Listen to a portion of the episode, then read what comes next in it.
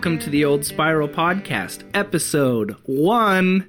My name is Brian Grimm, and sitting with me is Drew Evans. How's it going, Drew? Doing good. How is everybody doing? We're checking out some regional history today. Uh, we're going to be looking at a story about a place called Casey's Twist and Rock. Um, I don't know about you, Brian, but I'm pretty excited to uh, dive into this just after the holiday season. And I know we've uh, postponed this episode several times due to illnesses. And Oh man, uh, yeah. Brian just finished his master's degree. Woohoo! Oh well, no, I still have No? to finish my thesis, Oh, well, Yeah. almost. but no more classes, and that in of, of itself is worth celebrating. absolutely. But no, I had a great, I had a great Christmas. I wrote a Christmas song. It's not bad, if I say so myself. My mom wasn't able to come over. Uh, she lives near Seattle, so I thought I'd make a little video of Elliot open her presents and Yeah. her It turned out good. Christmas. It turned out good. Yeah. It was good. It was good. The slideshow, the accompanying slideshow was very good. Good, good, good. Yeah, uh, iMovie is incredible. Yeah, yeah, it's actually not not too bad of a little software uh, for video editing. It's pretty much just like a stripped down version of Final Cut. That's true. And this is not a uh, what you call it for iMovie, but it is pretty cool. No, it's 100% paid. Episode one, uh, we're sponsored by Apple. Yeah, no one's ever heard it, but we already have sponsors. um, But if you want to sponsor the show, please feel free to email. old spiral podcast at gmail.com. No, I had a nice holiday. Um, I, I hope all of our listeners had one. Um, and uh, yeah, I'm excited to talk about uh, history of Lewiston. Um, I'm excited today to talk about music. I'm excited today to talk about bands that I could not believe came through town. And, Yeah, and- And, we're talking about the late 50s, early 60s here. And uh, one man in particular, the Pat Patteray. Yeah. So, who was Pat Patteray? So yeah, let's just get into it. Pat Patteray was this guy that starts Casey's, and he's originally from Youngstown, Ohio. He's a test pilot before he comes here to work as a lumber salesman, and he's just kind of living in the area. He's he's living in New Meadows in the late fifties, and he decides to start uh, Casey's Corral, and that was named after his then at that time three year old son. And it was just a dance club where he would invite regional rock groups to come up, play some shows. Everybody could come out and have a good time. Um, but it, it didn't last for very long. So in the late 50s, he's going to move to Lewiston to start Casey's, right? Yeah, definitely. And what one of the things when we were doing research that kind of surprised me, it did and it didn't. I guess I kind of knew, but you know, opening a dance hall in the 1950s and 60s, it wasn't easy everywhere. And, and you know, Idaho wasn't hard to open one, but there are some places around the country where opening a dance hall was just highly looked down Yeah. upon and and there's still some people in the area that held those views, and we'll touch on that later. Mm-hmm. Uh, but not everyone was stoked that a Right. dance hall was opening. Right, so he was in New Meadows with, and that was called Casey's Corral, Right. and that's where he met uh, a couple influential figures Yeah. uh, that made it in the music scene that you'll probably have heard of. Yeah, he, he really struck it up with um, Paul Revere and the Raiders.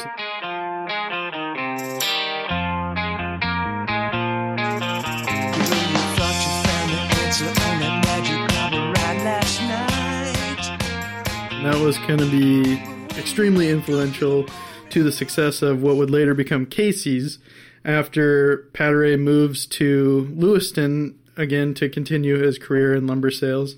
Um, and it seems like from our research that he kind of had both these clubs going at the same time. So he had Casey's Corral and then Casey's Twist and Rock, which was at 848 Main Street in downtown Lewiston, Idaho. It's still there. Go check it out. The door is still It's there. you really can see. Casey's Twist and Rock. It's one of those things that you walk by and never notice. Yeah, and I think after this we'll probably go down and snap some pics to put up on our Instagram. So go check those out. Definitely. Not only will we have pictures on our Instagram, but we're going to go ahead and make a playlist either on YouTube or Spotify of some of the bands that have rolled through. And I think uh, as this episode unfolds, maybe you'll be as surprised as we were. Yeah, because I mean this is essentially the equivalent of like some of these bands at the time were so famous. It would be like if like you know Ariana Grande came and played in Lewiston, Idaho.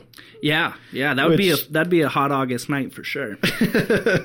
Which at this time, I mean, we're sitting at like what thirty three thousand people, and so in the fifties and sixties, there had to have been half that. Yeah, so it's even yeah. kind of more crazy to think about. Yeah, very rural. At the same time, it, they didn't have internet, and we are kind of on that route from California to Spokane Right. and Seattle, and and Yeah. so it's not too surprising, but still, it's it's a little crazy. Uh, so before we get into these musicians that came through, I would just point out that so he went from New Meadows to Lewiston, and before Casey's Twist and Rock opened in 1962 in Lewiston.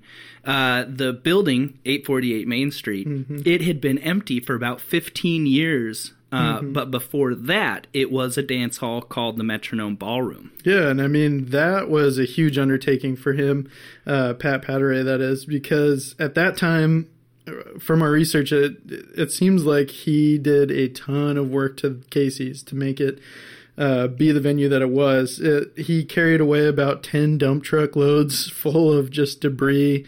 Um, it said that at the time when he opened it, th- there was just plaster from the ceiling all over the ground, and it was basically just like a rundown dump. And so he goes into this renovation where he's taking out all this garbage and replacing it with these really cool acoustic tiles to kind of make it sound great. He Yeah, puts in he a dance designed it with music in mind. I mean, that's what it was for a giant dance floor, acoustic Yep. panels. And from the time that Casey's Twist and Rock was created, it was billed as a teenage dance hall um, with That's non, right. non-alcoholic Yeah, beverages. no alcohol. It And that's the way it for stayed. dancing, and it did stay. And he never, and it, for better or probably for worse, he decided never to serve alcohol there. At one point, I believe it helped him. You know, Yeah. um, and it gave it gave uh, the youths something to do that was productive, I guess. Yeah, absolutely. And I mean, during that time, they had several huge bands come play, um, particularly in 1963. That was the year when he had Roy Orbison come play. Yeah, Roy Orbison at the top of Roy Orbison when he had Yeah. you know chart topping singles. Only the lonely know the way I Yeah, and I mean, not only that, but they had bands like the Wailers.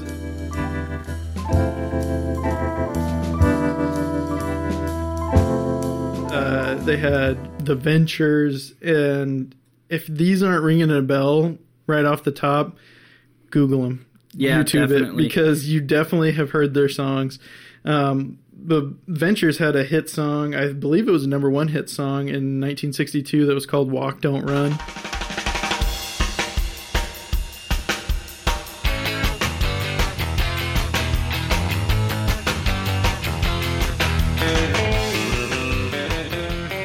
So it was just at that time, right when they were kind of at the pinnacle of their career. So again, just to make a reference to Ariana Grande, I mean, these are like Or, big, you know. huge artists. Yeah, Justin Bieber's coming to Lewiston. Yeah, if you five can years imagine. ago, I guess Yeah. I might be a little out of the loop, but I think he's still a thing. all right, yeah. Uh, But, yeah, Ariana could Grande, you-. Ariana Grande. Billie Eilish. How about that? Eilish. Yeah, yeah, Billie Eilish hanging out downtown Lewiston today. So yeah, you have this equivalent of these huge rock groups coming and playing, and it. I mean, it goes off without a hitch for a long time. It does. 1962, 63, 64. Yeah. We've got um, uh, the oh who the champs. Tequila. They Yeah. they played there, and I want to say '63. And so, I mean, he moves through the years without a hitch pretty well. Well, And- that first year that he opened, though, uh, October 5th, 1962, it gained popularity so quickly that the Lewiston High School seniors, they, at the, you know, dismay of the school board who tried to fight it, they ended up having their homecoming dance Yeah, at Casey's right. Twist and Rock. yeah, and it was only a month after they'd been open. And I think that first night we decided it was Dick Cates and the Chessmen that played. Yeah, and I really tried to find a clip of their song. Um, I I swear I had heard the name before, but it probably just came from researching this. But they're a Boise group who I'm guessing they were pretty popular. I've seen pictures of their vinyl on the internet, but I haven't found any actual um, recordings from them. Yeah. But they opened it up, uh, and then shortly after that, uh, Paul Revere and the Raiders. He had met them when he was still in New Meadows, Right. and they drew a big crowd. They were a big, big group, and I think they opened the door for other big groups to come through as well.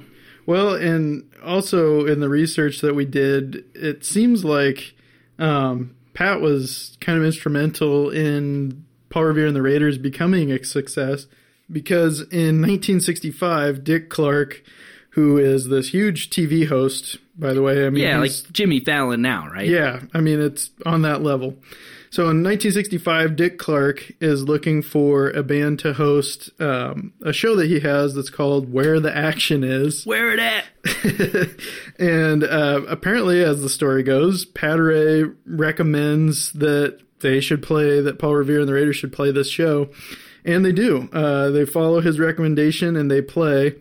And this sets up a huge era for Paul Revere and the Raiders. In the next couple of years to follow, they're going to have three top 10 hits.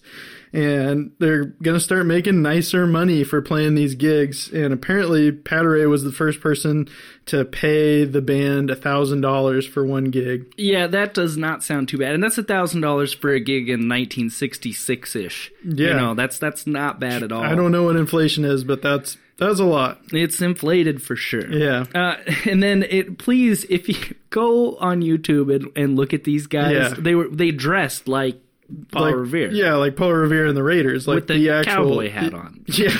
so they're Revolutionary War get ups, and then one of the dudes wore like a cowboy hat for whatever reason. Yeah, but that was part of the reason why Pateray recommended that they play is because they have this funny gimmick with their costumes. Yeah, and Paul Revere and the Raiders, they're you know semi local. They're a Boise band. Right. Yeah. Yeah. Yeah. And then also, uh, Brian, we were going to mention our sources for this episode That's before we right. got too far along. That's right. Our uh, we have two major sources. The biggest one is a 1991 article by Dale Grummert. And uh, what was that? Our Stairway to Heaven colon. Yeah, you can find that uh, by name on inland360.com. It's Stairway to Heaven colon with Casey's a lumber salesman turned Lewiston into a 1960s rock haven. Um, and it's a it's a fun little read. It's really well written and it's it's pretty cool to check out. Yeah, there's also a website that we used called pnwbands.com, and it's a great resource. And you can see it has a giant list of, uh, an extensive list of Pacific Northwest Right. bands and venues, and that's how we found out uh, some of the groups that that went through. And they also have interviews with people that have worked there. Yeah, and, And that's what I thought was later. really cool about that site was most of their I guess information is coming directly from people that were around at this time that A put on the show or B were just regular patrons of these different venues and particularly Casey in this case. And yeah, like Brian was saying, they they just have some of these interviews where people are talking about their time that they had there and it's just a cool site to check out. It is, uh, and I don't know which if it was the the article or the website. They have a band called the Wailers, Mm-hmm. bassist, talking about how strange it was to get crowds in this small town Yeah. in between, you know, California and Right. Seattle. Yeah, even at that time, he was mentioning how they would get this huge draw of people from just this little teeny tiny town and have these huge crowds to play these shows. And granted, you know, some of them are from Lewiston and Clarkston, the majority. But there are also people, especially by 1964, that were coming down from Washington State University and the University of Idaho to attend these concerts. Um, so at this time, they're not just exclusively teenage shows. They've you got people in their 20s that are coming down to check this out because again, this is a big deal. I mean, these are It is huge acts that are playing and why not? If you if you live in one of those towns, there's nothing else to do anyways. And Lewiston at that time was 20 minute, 30 minute drive. I mean, it still is now. Yeah. So- well, what's crazy is the population from 1960 to 1970 during this period almost doubled from like 12,000 to about 26,000 Yeah. people.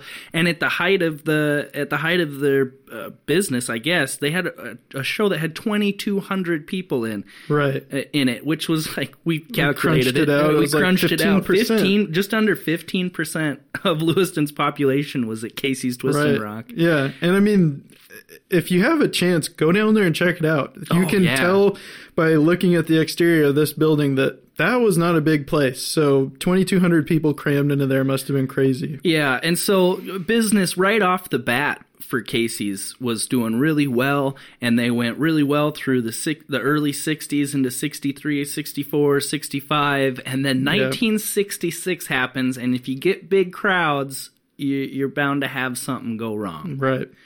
Yeah. And So I am, of course, alluding to this is what we have just kind of earmarked in our research as uh, what we call the Job Corps riot. And again, that happens in 66. And at that time, um, there were quite a few Job Corps workers that were in and around the LC Valley. A lot of them were working in little rural communities like Kamiah and Kooskia. Um, and, and they would come in by the busload to come check out these shows. Yeah, and these Job Corps workers, a lot of them came from urban areas, um, big cities. A lot of them were uh, not white, black, Right. black, black. A lot of black kids. Yeah. uh, and it was just supposed to keep inner, you know, inner city kids out of trouble and Right. get them exposed to some work. And so these kids were coming in, and everything was fine for a while. And then in 1966 you know, whoever, however fights start, misunderstandings, a little bit of racial tension that goes with the time Absolutely. I mean, Idaho,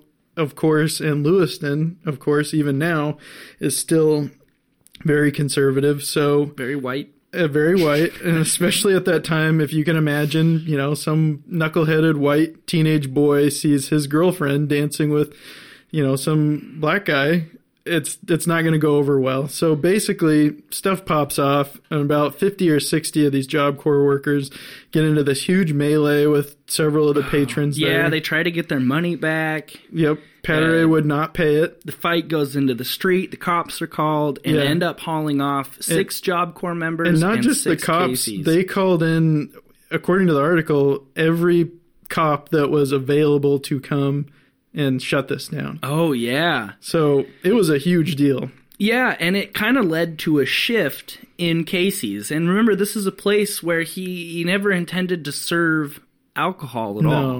You yeah. know, because he he knew what what that could bring, what kind of Mm-hmm. trouble that could bring, and he also wanted it to be a teen friendly environment. yeah so this event the what we're calling the job corps riot coupled with um, extreme competition particularly from a venue that's called the blue hair uh, leads to this retooling of casey's Well, and the and the Blue Hair opening, and the Blue Hair was another nightclub, but they did serve alcohol. They did serve alcohol. and then that might have, you know, uh, it didn't help the Job Corps fight because what people would do is they'd go over to Blue Hair and they'd Right. get some alcohol, they'd try Yep. to sneak it in, or they'd get a little drunk and then go to Casey's. and they uh, you know they had bands there at the blue hair but they obviously were not on the same level as what casey's was getting so basically Pateray is going to shut down at this time and retool and in this year 67 he goes to seattle uh, for the lumber, Yep, right? Because yep. during this time, Casey's is only open on Saturday nights. This this guy's still got his lumber job. Yep, and he he goes to a convention in Seattle um, for lumber sales, which kind of is funny to think about. like, Yeah. the lumber sales convention, but I bet it still happens. it probably does. But in any case, he's he's there and he decides, you know, why don't I go check out what's happening with the rock scene in Seattle? So he visits the U District and at the University of Washington, they're constantly having these huge bands, and it's way different than the stuff that he was used to seeing. Definitely, and he starts asking questions. Right. And he goes to these shows and he sees light shows for the first time, psychedelic light shows. which psychedelic light shows had been a thing kind of in the 50s uh, and they were for uh, mostly like jazz and classical music it was like Yeah. a serious art form And that was, of course, a huge part of 1960s psychedelia and what you kind of conjure up in your mind when you think about the 60s and rock concerts and the Grateful Dead. yeah the trippy these- posters with the and these accompanying light shows. and the light shows But the light shows started out, just like you were saying, as um, something that accompanied um, these classical music concerts in San Francisco. So Yeah, he did go to San Francisco, right? They, Right. The people in Seattle said, "Hey, if you really want to see something neat, go check out Haight Ashbury." And this Absolutely. is 1966, 67, Yep. before the, uh, you know, it was the the peak before the whatever you call it, Right. hangover. The Yeah, so that would have been the summer of love. So that would have been right at the at the huge time, the huge era of psychedelia. So he goes down there and he gets in contact with these people that tell him all about these light shows, and he's he's bought in. He decides to go ahead and purchase this stuff, and these light shows were crazy. I mean, they included stuff that they actually used on runways. yeah, he got his lights from guys that put lights on runways. yeah. So And then- if you can imagine, incredibly bright. and then he gets this glass film that he puts on top of it with what was it, acetate or something? Yeah, and then he puts dyes in it. oil and dye, and it's like a rudimentary lava lamp. Yeah. And eventually, patrons of Casey's would be hired to run these light shows. And at this time, he's advertising Casey's as the biggest regular light show, psychedelic light show between uh, San Francisco and Chicago. And it was. And It was for a period of time. yeah, um, there was one in like Denver and Salt Lake, but apparently people said that it was nothing compared to the one at Casey's. wow. And not only does he do this light show, he redoes the whole interior of Casey's to be totally psychedelic. Mm-hmm. Was it like black? You know, Black lights. and black lights. Yeah, and- and just crazy patterns and colors. And uh, he hires local kids to make these flyers, and some of them are pretty cool. Oh, definitely on our Facebook page and uh, and all that. You can we'll we'll post up some of these flyers. They're Yeah. really neat. I mean, some of the psychedelic writing gets to the point where you can't even hardly read Right. it. Yeah. Um, and I think, I mean, that's a good spot for us to pivot into what would be Casey's biggest show in 1968, just a year later, um, when the Yardbirds played.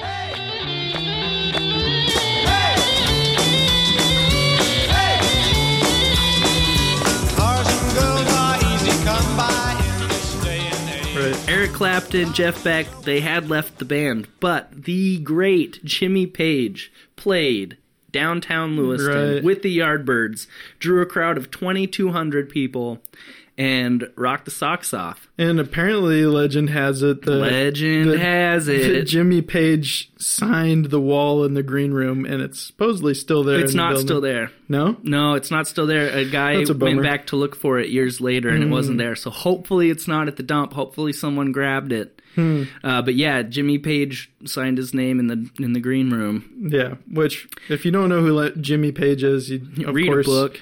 read a book, dummy.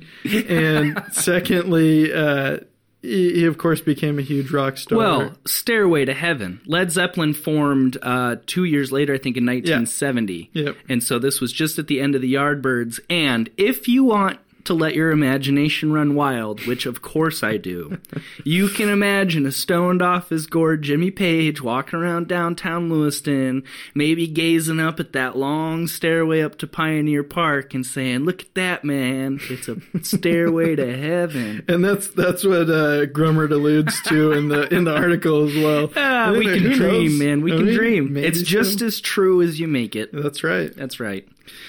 yeah and and the reason why i was thinking about that particular concert in regards to the psychedelic era is that um, we found a, a listing on some website where Oh, it the, had the poster. the poster from that show sold for like almost three grand. No, was, was, it three I grand? thought it was fifteen I thought it was like 2800 bucks Oh, you're right. I think it was twenty eight hundred bucks. yeah Yeah. Uh, but just some uh, insane amount. But it, it exists out there. If there's any rich, um, if there's any rich Lewistonites that are listening and want to buy us a 1968 Yardbirds poster, um, that would be totally sweet. yeah Um, yeah, it's. I'm looking at it right now. It's fantastic. Oh, that's not the right. that's one. at the fillmore Ah, It's a cool well, poster, yeah, though. it's still a cool poster, but yeah. um But so this was its this was its peak. You can argue that you know the Roy Orbison, the Ventures, the Champs, the early '60s. You know the, the you had the people that were at the top top of the billboards playing there, and that was a Yeah. great time. But to have one of the biggest light shows. Um, that's incredible. Right. And and you know, despite those bands like Roy Orbison and the Champs being a big deal, they weren't pulling Yardbirds crowds. No, they weren't. Yeah. No, and and so I went online and I looked up some set lists that the Yardbirds were playing in uh, 1968. So if you were at that concert, there's a really good chance that you heard uh, "Dazed and Confused," um, uh, "The Train Kept a Rollin'," uh, "Hey Joe," which was a cover. Um, and, and so just a few like that. So if you want to go online and listen to some of those, you can get the full experience. Yeah. And and I mean during this time there's also other huge bands of the psychedelic era like Blue Cheer played and Oh, they're yeah. they're famous for Summertime Blues. Lord, I got to raise a fuss. Lord, I got to raise a holler.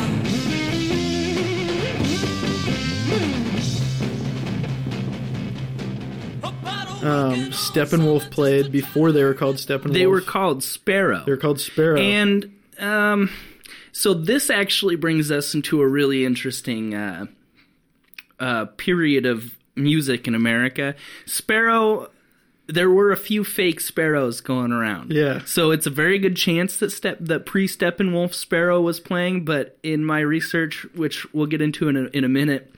About fake bands, Mm-hmm. a lot of phony, like uh, sketchy record companies would send out bands saying, "Oh, it's this band," but it wasn't. Mm-hmm. Right. We'll get into that a bit later. But yeah, all these cool bands. Steppenwolf, we'll just call him Steppenwolf. yeah. Steppenwolf was there. Blue Cheer. Um, and this this era was you know while it was great for Casey's and absolutely less violent um this psychedelic area what we're calling the psychedelic era of Casey's is ultimately full of pitfalls and and leads to the demise of Casey's and it, It happens is. for a number of reasons It does, and and but Pat Pateray did say when they went to psychedelic, the crowds got nicer. There was less trouble on a regular Right. basis, Yep. but there were a few events that uh, um that caused a lot of trouble, and I think kind of ultimately led to uh, led to the demise of Casey's. Just kind of made it more trouble than it was worth for Yeah, Pat. absolutely. So one of the first big pitfalls that comes up is um, just a year after the Yardbirds play in '69 on October 5th. Um, the Lewiston Tribune runs an Associated Press article about um, how psychedelic music is dead, and it kind of was. By that time, '69, Haight Ashbury had turned into just this like pitiful remnant of what it used to be. It was like a really touristy thing for people to come check out the hippies. Yeah, Hunter S. Thompson has that quote at the end of Fear and Loathing in Las Vegas about that wave washing back uh, just after all that period. Yeah. I wish I remembered the quote, but It's a really cool good quote, and I know yeah. exactly what you're talking about, but I don't remember it. Yeah. Um, but anyway, in this article, um, it, it talks about how Art Linkletter, who was a big celebrity at that time, um, his daughter had plunged to her death While Uh, on acid. while on acid the, the night previous to this in Hollywood. But on October 5th, that same night that that article ran, um, a 16 year old girl had overdosed on a concoction of different drugs. Yeah, which they're calling acid. Yeah. Like you could overdose on acid. Kind of. Kind of. Yeah, really. the acid bad trip isn't a quantity thing. Yeah. Yeah. Uh, and but but in any case, it it kind of smears the perception of the public as to what Casey's is about. Well, yeah, and the psychedelia and Pat Pateray, he he never wanted to serve alcohol. Definitely not. And I mean, he definitely didn't want to have his nightclub as being associated with drugs. But No, absolutely with, not. with this event, this girl is then hospitalized. She doesn't die. She No. she's in critical care for a few days, and within a few days, her her uh, drug induced paralysis of the lungs goes away, and and she's released. Um, however, it again leaves a mark on the community, and one guy is particularly unhappy about this. Um, he's a Pentecostal minister named Ray- Pentecostal. yeah, Pentecostal. Pente- Pentecostal. Little dyslexia. Yeah. I, I pointed that out. Now I'm I'm the ass for pointing that out.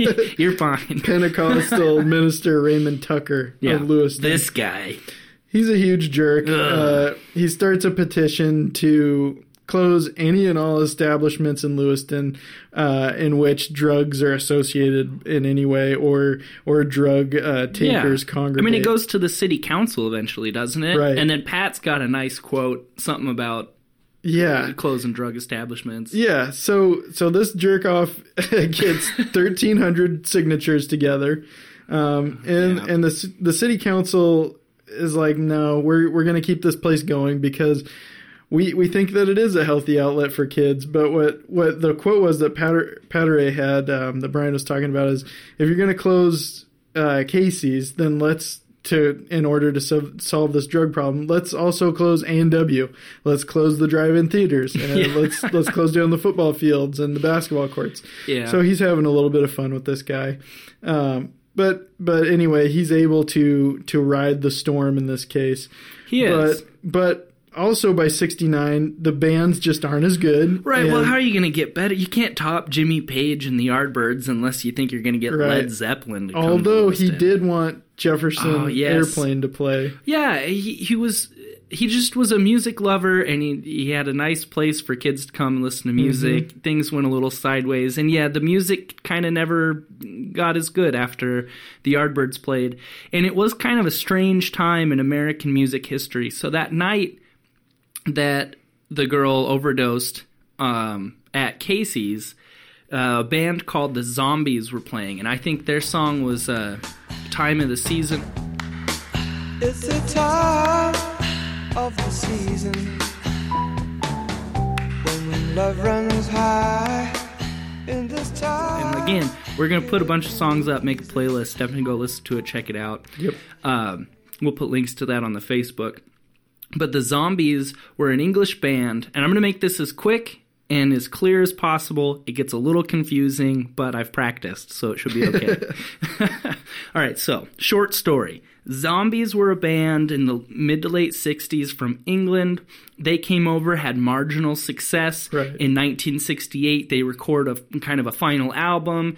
It goes out, it does okay on the charts, but not good enough for them to stay. So at 68, they go back to England and uh, they posthumously the record label said oh we've got this song it didn't make it on the album we're going to release it it was this time of the season and uh, it just it goes crazy It it's a doesn't do so well in. U- in the UK, right? no it doesn't But then it does really does well. really in the well US. in the US. But these guys there in England, they don't hear about their success because communication wasn't such a big thing back then. And they'd all gone back to like regular day Mm-hmm. jobs by then. They had, and so these record companies were like, "Wow, we've got this number one hit, but no band to go tour around and make money off of it." Right. And so it, there was a record company in, um, I think it was Michigan, who hires these kids from Dallas, Texas. It was this group of four. The original uh, zombies had five. Right. uh, they bu- bill them as the zombies. This group learns their one famous song and then just plays all the rest of their own songs. Right. And uh, here's where it gets a little confusing. So there's fake zombies A, who weren't very good. They played a bunch of blues rock. Not they weren't they weren't not bad, but they did not sound like the zombies at all. Well, and not only that, but wasn't there like some sort of characteristic about one of the members of the zombies? Like, wasn't he super tall? Or No, he was really short. He was really He was short. really short, and then they were kind of catching on, and they sent someone Like to go the crowds watch were him. like, "What the hell?" Yeah, they're like, yeah, aren't you supposed to be British? Yeah. Where's your keyboardist? And the, the, the band would say, oh, our keyboardist got busted in the last town. He's in jail. yeah. Stuff Yeah. like that. Uh, okay, and so there was Zombies A, there's Zombies B. And Zombies B actually sounded like the zombies. And what I was able to do, I was able to track both zombies into Northern California around October. And the reason I'm differentiating the fake Zombies A and the fake Zombies B, because fake Zombies A had two of the three original members of ZZ Top who formed the year later. Right. And you can go on, Rolling Stone did an article about it. There's a few different articles I found where I think it was the guitarist and the drummer uh, of ZZ Top. They were in this fake zombies band. Right. And I think they were the band in Lewiston the night that Acid Girl The overdose. the overdose happened, uh, which is really interesting, and it kind of, I don't know, to me, it kind of signifies this downslide not only for Casey's but maybe some of the psychedelic rock and Yeah. integrity of the music that had, had been up to that point. Well, because they weren't the only fake version of the, of one of these bands to play. There was also a fake version of the Animals. There was also a fake version of Buffalo Springfield, um, which did not include Neil Young. or Stephen Stills. Nope. And, and like we mentioned earlier, the Sparrows that may or may not have been the Sparrows that became Steffen Steppenwolf. Right. And so, I mean, everybody's starting to kind of get hip to the fact that these fake bands are playing, and they're they're getting like a cheapened experience, Right. That's not as And- good as like seeing the Yardbirds or you know one of these other huge bands that is in fact the genuine article. And Pat, at the time, I mean, he's still got his day job. He's Right. doing this for fun. Yeah. you know, They're only open all one the night a stuff week, with this Tucker Saturdays. guy. You know, Yeah. I'm I'm I'm assuming here it just kind of stopped being fun, and then something tragic happened Yeah. in what 1970. Yep, in 1970, um, uh, Pateray used to hire off-duty police officers to run security at his at his venue, and unfortunately, um, One of the one of the most favorite. He was one of the most popular security officers. He was off duty at the Yep. time, hanging out kind of in the back behind that row on Main his Street. name was Ralph Russell, and Yeah. apparently he was extremely liked by the clientele. Um, he was slain by gunfire, and he was actually in the line of duty as a police officer. He just happened to be near Casey's, oddly enough. It was, yeah, and uh bank robbers. He was after a couple of bank Yep. robbers. So in 1970, he was slain near Casey's across the street in a bank, which I believe now and even still is Wells Fargo. Back then, I think it was Wells Fargo. Um, and a bunch of patrons of Casey's actually pooled together a bunch of money to pay for his funeral and then support his wife and children that he left behind. Yeah. So- and what I was able to find was, and I can't remember the date, it was within the last 10 or 15 years, one of those people that shot him, I wasn't sure if it was the guy that actually pulled the trigger, I think it was. He's in jail around here, and he Oh. was up for. Uh, some sort. He went up for some sort of parole, then got denied recently. So he, if he's still living, he's still in jail.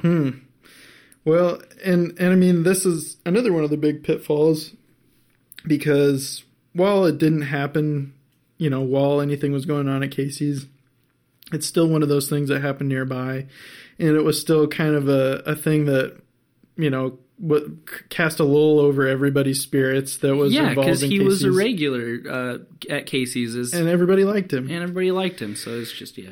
But meanwhile, while all of this is happening, that Tucker guy unfortunately is Still not at done. it. Yeah, he's not done trying to cause chaos. This guy. um, for for Casey's, and he apparently is trying to poke a bunch of holes in the safety of Casey's by reporting a bunch of fire hazards. Real killjoy. Yep, and unfortunately, this kind of did work, and Pateray had to go and, and improve the the nightclub. And he did try a few times, He I did. think. and and it was successful. He got it going, got everything up to code.